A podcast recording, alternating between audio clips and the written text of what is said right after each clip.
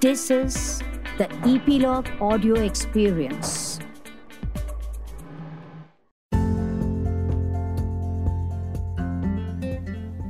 Namaste and hello. My name is Yashika and I'm the founder and CEO of Voice of Achievers from India. Voice of Achievers brings a hub of inspiring and seldom heard voices of entrepreneurs, professionals, creatives, and almost all doers who've dared to walk a tough road.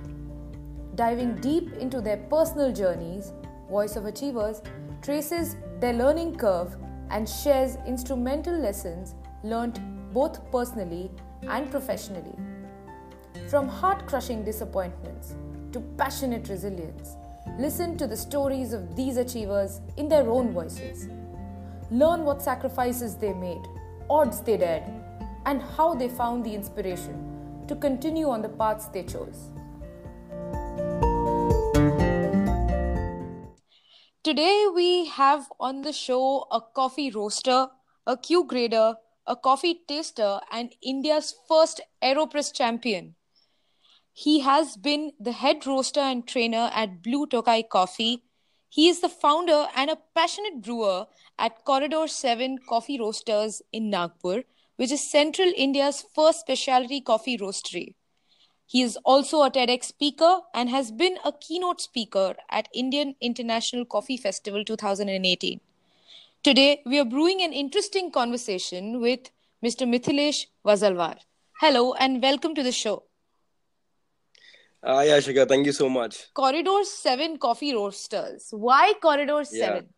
Uh, so the story goes like my first memory of coffee is from my school corridors, where uh, coffee was brewed for my teachers, and that's my first memory of what coffee is. So that's why. And uh, seven is because uh, that's how like there's a story of brother Baba Budan who smuggled seven green beans Uh-huh. from Middle East and planted that in Chikmagalur back in the 16th century. Okay. and that's how coffee started growing in India. So it's like my, it's a combination of mine first memory and India's uh, entrance towards. That's an interesting backstory behind Corridor 7, I must tell you. Yeah, thank you. So, uh, you just spoke about uh, coffee coming down to Chikmagalur. Uh, we have, Yep. Uh, say, a Mhm. Starbucks or a cafe coffee day have made the Ethiopian or the Colombian or Indian brews so commonplace. Now, uh, Right. what's your take on the Indian blends? Say a Chikmagalur or a Mangalore or Mysore, Chennai, Wayanad. Uh, what what's Right. your take on the Indian blends? So Indian coffee is like India is the sixth largest coffee growing nation in the world, and Indian coffee is like really really beautiful. Mm-hmm. The thing happens is like around 85 to 90 percent of the coffee gets exported, Mm-hmm. and uh, we don't get the best of the crops. So coffee is basically the second largest uh, traded commodity in the world. Uh-huh. So uh, my take on the Indian coffee is that Indian coffee farmers are super hardworking, and uh, they've they've now accepting the change, and they have been like uh, wondering where our coffee is going. But now with uh, so what we do is like whenever we get a coffee from an estate, we don't write a blend name or something. We write their name, the estate's name on the package. So basically, Wow. as a consumer, he or she gets to know where the coffee is coming from. So there's a connect between a farmer and the consumer. We tend to so we tend to become just the uh, middlemen who are just roasting and give it to, giving it to you. But farmers are actually the real dudes of coffee. If they are not existing, the coffee is gone. Yeah. Interesting. You've learned your coffee or about coffee in Melbourne, in Australia, and then Mm-hmm. Yep. uh, came back to India, came back to Nagpur, and you've taken up uh, taken it up as a full time profession now.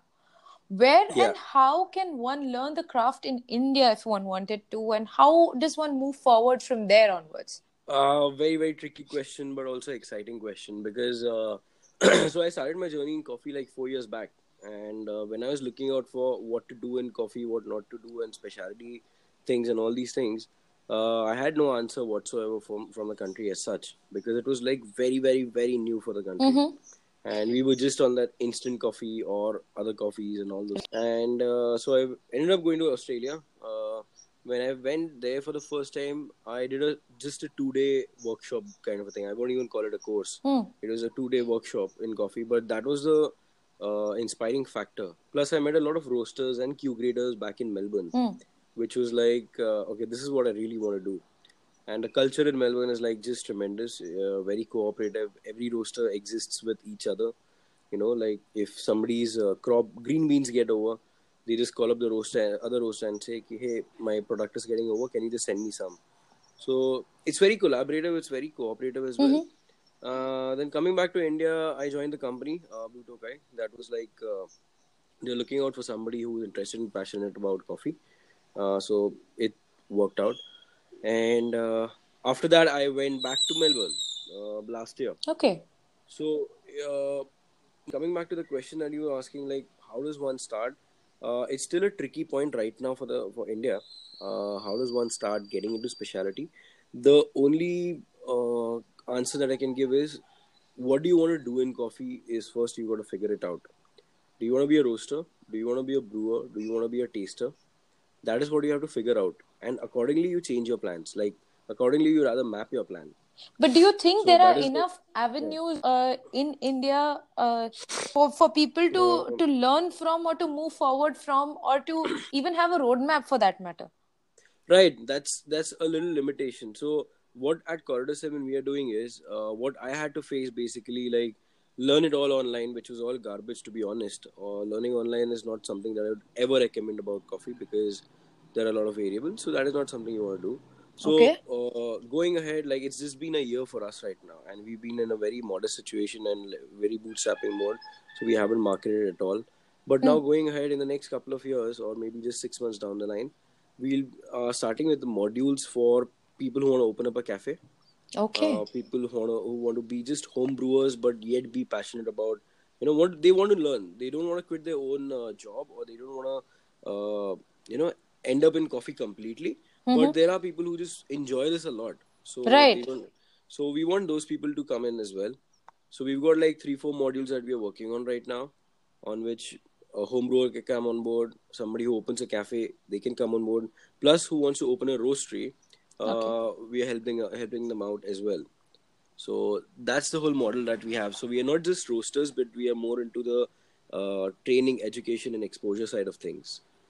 So there's a roastery and there's a cafe. Tell us Yeah. the difference between a roastery and a cafe for our listeners. All right, I'll make it very simple for everybody. So, uh, just like in beer brewery, uh, they brew the beer and they have got their own beer on the tap, right?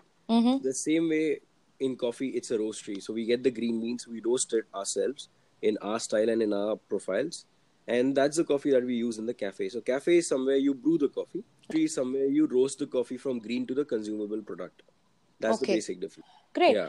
Your history is uh, having pursued uh, chartered accountancy and then going out there and learning coffee. What are the challenges that you must have faced uh, along the path that you took up? Because there wasn't an easy path to take, I assume, considering it's not uh, it's not very commonplace to Right. to just go out there and say, uh, "Hey, I want to learn coffee." absolutely absolutely. Like i remember my conversation with my dad when i came back from australia for the first time and that was 17th of june. I remember the date very clearly. Huh. and uh, i went in dad's room and i'm like look dad uh, i'm telling you something. I'm not asking you. Uh, i'm telling you that i'm not going to do my ca anymore. I'm done with it. I'm getting into coffee. So dad was like that's okay. That's kind of a threat that i feel but uh, what are you going to do in coffee and I was completely blank. I was like, oh shit, he's accepted that I'm not going to do CA, but I don't have an answer for how do I get into coffee. So Right. it was quite tricky, but uh, yeah, they were really supportive. Yeah, mom and dad and sister, they were like super supportive about things. So uh, to make my friends understand, that was just an impossible task because all they uh, thought like people used to start calling me, hey, waiter banega kya, thambi banega kya, Right. and it really didn't matter to me. It didn't affect me in any ways. Neither did I take it as a motivation to show them. Neither did I take it as like, like a negative thing because I knew that they would not understand. Right. So uh, yeah, it was quite difficult to find out exactly what do you want to do. And uh, to be honest, like till a year back, I would say I was just figuring it out things like how to deal with this, how to deal with that. So it was more of a passion than a business op- opportunity that I say. Uh, because right now, coffee roasting and coffee is all cool. Uh, what I believe is if you follow the cool, you'll be a fool. You know, it's kind of that because it fades out.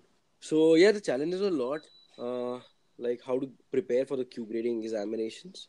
that was the biggest biggest challenge for me uh, then how to understand more about coffee. So i did my personal coffee estate visit three years back as well. And trust me i had no money. I had no money whatsoever back then. Mm-hmm. uh, i was all solo. I was just uh, I, I mean just went by buses so if anybody's gone to chikmagalur they would really understand uh, go- what going by buses over there is. Like Right, you, right. you don't you don't have any bus facility over there as such. Then may hardly three four buses go. Like it's very difficult. But yeah so i was ready to go all the way and uh, take it everything in my stride so it was challenging but uh, i'll i do miss the journey even now But uh, so you spoke about the Q grading examinations. So these are examinations that happen in India. Uh, look, so the thing is, Q grading is basically uh, done by uh, organization called CQI, that is Coffee Quality Institute, Hmm. and they are a non-profit all over the world organization. The reason for me to take Q grading in Australia was, uh, so what happens over there is there are you've got a lot of people around you who have been to coffee for like specialty coffee rather for a good ten years, fifteen years, and they know their bit each in and out. Right. Uh, so I wanted to be in that group, and I'm not by any means saying that you know any other country doesn't know their thing, but for me it was Melbourne. So Of course. Fair enough. yeah, yeah. So for me it was Melbourne. I went over there, and uh, the exam was, trust me, Ashika, it was like uh, Hitler's den. It was super tough. It was super super tough. Uh, so how it goes, the Q grading exam is uh, there are like 22 tests in the exam, and let me tell you, it's not a course; it's an Uh-huh. exam. Uh huh. So you don't really have you don't have a uh, place where you can okay study and then uh, write the exam and all that, and then you prepare for the ex- actual exams. It's not that directly you go into that room and you are at it. So me at my end personally, I was working on it for two years because I had no clue what to expect in the exams, Hmm. and there was not much clear information given on net. Plus, Right. the most difficult problem is coffee is all about practicality rather than theory Okay. what you taste, you got to write it in your uh, sheets. So, in that exam, you've got 22 tests, and all are on your olfactory skills, your uh, tasting skills, your smelling skills, all these things. And your score and the instructor's score of the coffee should be the same. If it is not, then you are not passing the exam. So, it is so basically, like, let me tell you a small exam like uh, cupping exam. Cupping in coffee is coffee tasting. Like, Hmm. you gotta taste it. So when you taste a coffee, uh, there are five cups of, of one estate written, I mean, uh, presented on the table. Right. So five cups because they want you to find out if there is any deviation from the third cup to the fourth or any any however it is, Okay. right? And you have to score the coffee from six to ten with an increment of 6.25, 6.5, 6.75 going until 10 Okay. and 10 being the best.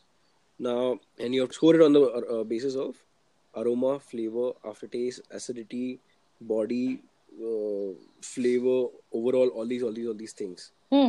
And at the end of it, whatever the score comes, like let's say 8 plus 7 plus 8 plus 8 plus, however the score is coming out to be, Hmm. your score has to be, if it is 80 and above, the coffee is specialty grade. If it is below, it is commercial grade.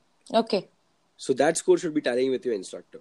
And uh, it does. So it is not about personal preference. Like people would ask me, like you know, uh, your instructor would like one coffee, you would like another coffee. So how do you come to the same page?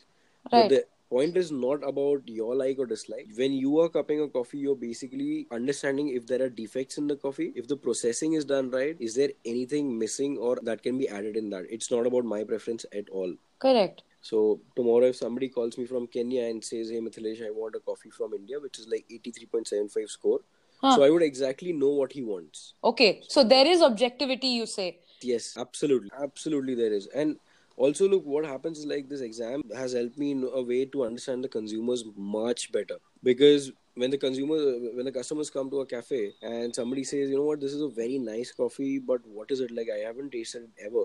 Hmm. So I kind of I can easily break it down for them. You know, your experience is this on your palate, you're experiencing this, and they're like, "Oh yes, I never observed." Because Oh. when we eat, we don't really think about that. We're just gulping it down. We are The awareness, you mean? Exactly. You got to be very aware when you eat. Like as simple as when you eat an apple, if you close your nose and bite into it, you won't understand it, it's an apple or an orange. You know, because eighty percent, eighty-five percent of the taste is in the nose. So we are not focusing on that at all when we are eating. So it's all full of flavors and full of all these things. It's a very beautiful world, to be honest. Okay, let's let's do the fun bit. Uh, They say that caffeine or a daily coffee dose is a great kickstart to the day. What is your kick? Chai. So a coffee Q grader's kick is chai. Yep. Yeah, absolutely. I can't live without tea.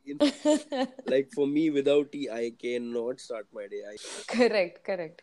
What, what's what's your motivation mantra? Tell us your motivation. uh, there are quite a few. Like one is like make things happen for sure, Hmm. uh, rather than depending on something else.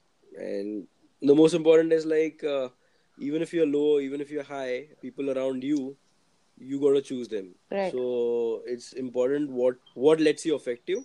Hmm. and who whom you have to like uh, you know filter out that is extremely important because i've seen the low that i had last two years Hmm. uh, you know because figuring it out and so it was not easy it was like to find out your niche or what you want plus i was not trying to be cool at all it was something my passion i just wanted to do it Hmm.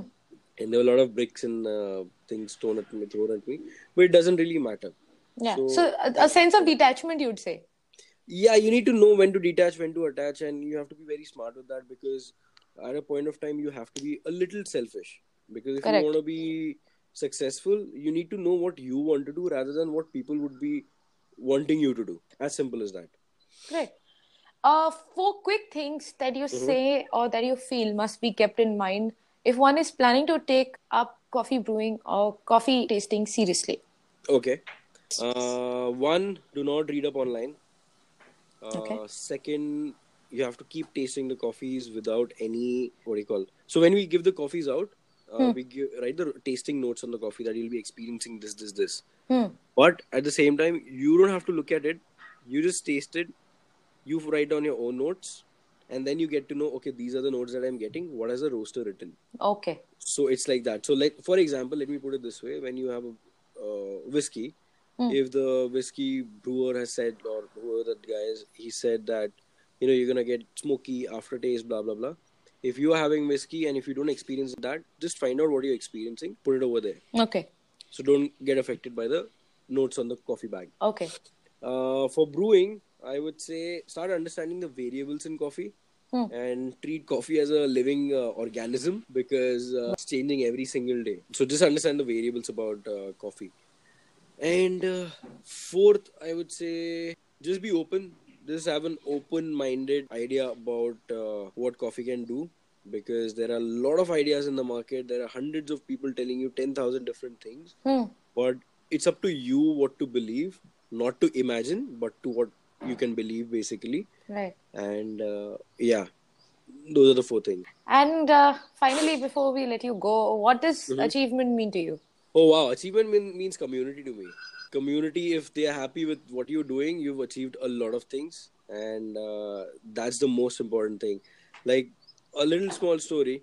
Uh, we started from like a small space in a very unorthodox location that too in nagpur. Hmm. and uh, I had no plans of building my cafe. To be honest, it was just going to be online. We were going to sell coffee online all the time. But people started walking in, and trust me, I didn't have cutlery or crockery anything because I was like, "Koi aayega nahi." We just had paper cups, Huh. and people started walking in, and we were like, "Okay, this is becoming regular. Let's just put some money in the crockery. Let's buy it." Hmm. So we bought the crockery, and from a one 180 square feet space, now we are in a full-fledged cafe operating like just 3 to 11 but there are people coming in in numbers Wow. So yeah the community is happy because they built it and that's what it means Lovely. Thank you so much for an interesting conversation. This surely is a kickstart. Hopefully, many more uh, coffee brewers gonna brew. absolutely absolutely i hope so it'll be helpful to somebody thank you so much thank you so much ashika Thank you.